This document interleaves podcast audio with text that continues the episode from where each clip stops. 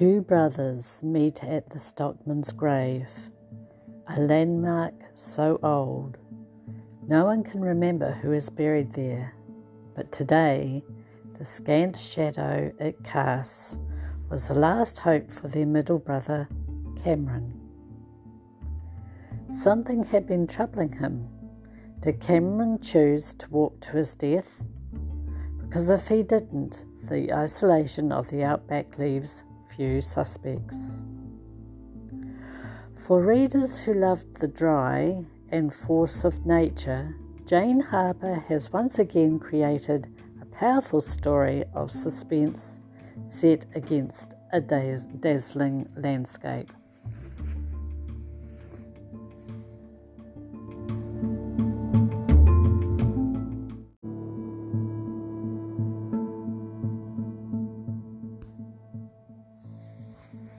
My thoughts. A lonely grave far off in the outback draws concern. It's so old no one knows who is buried there. Legend has it it's the stockman's grave, and he haunts the area.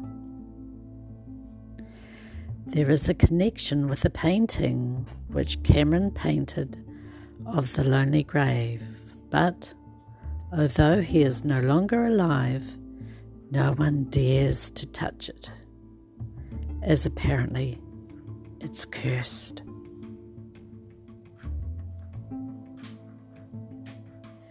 Nathan, one of Cameron's brothers, seems to be more into puzzling things out than the police are. So, how does he go? Do we get to know what the connection is between the painting and the grave?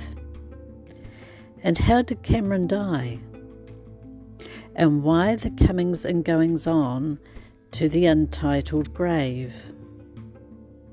Things heat up and get stifling hot when Xander, Nathan's son, doesn't want him living in the outback anymore.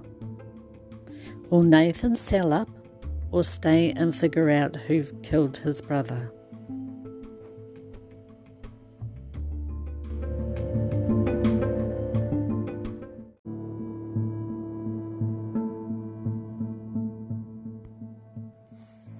Conclusion, wrap up, recommendation, and rating.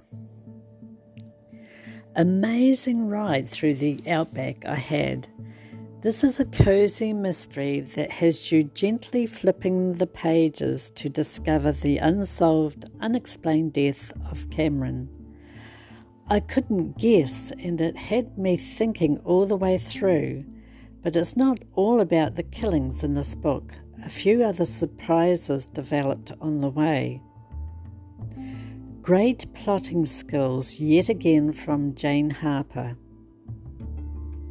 a well earned five stars from me and recommend to all lovers of mystery, unsolved crime books, and readers who enjoy the warmth of the Australian outback.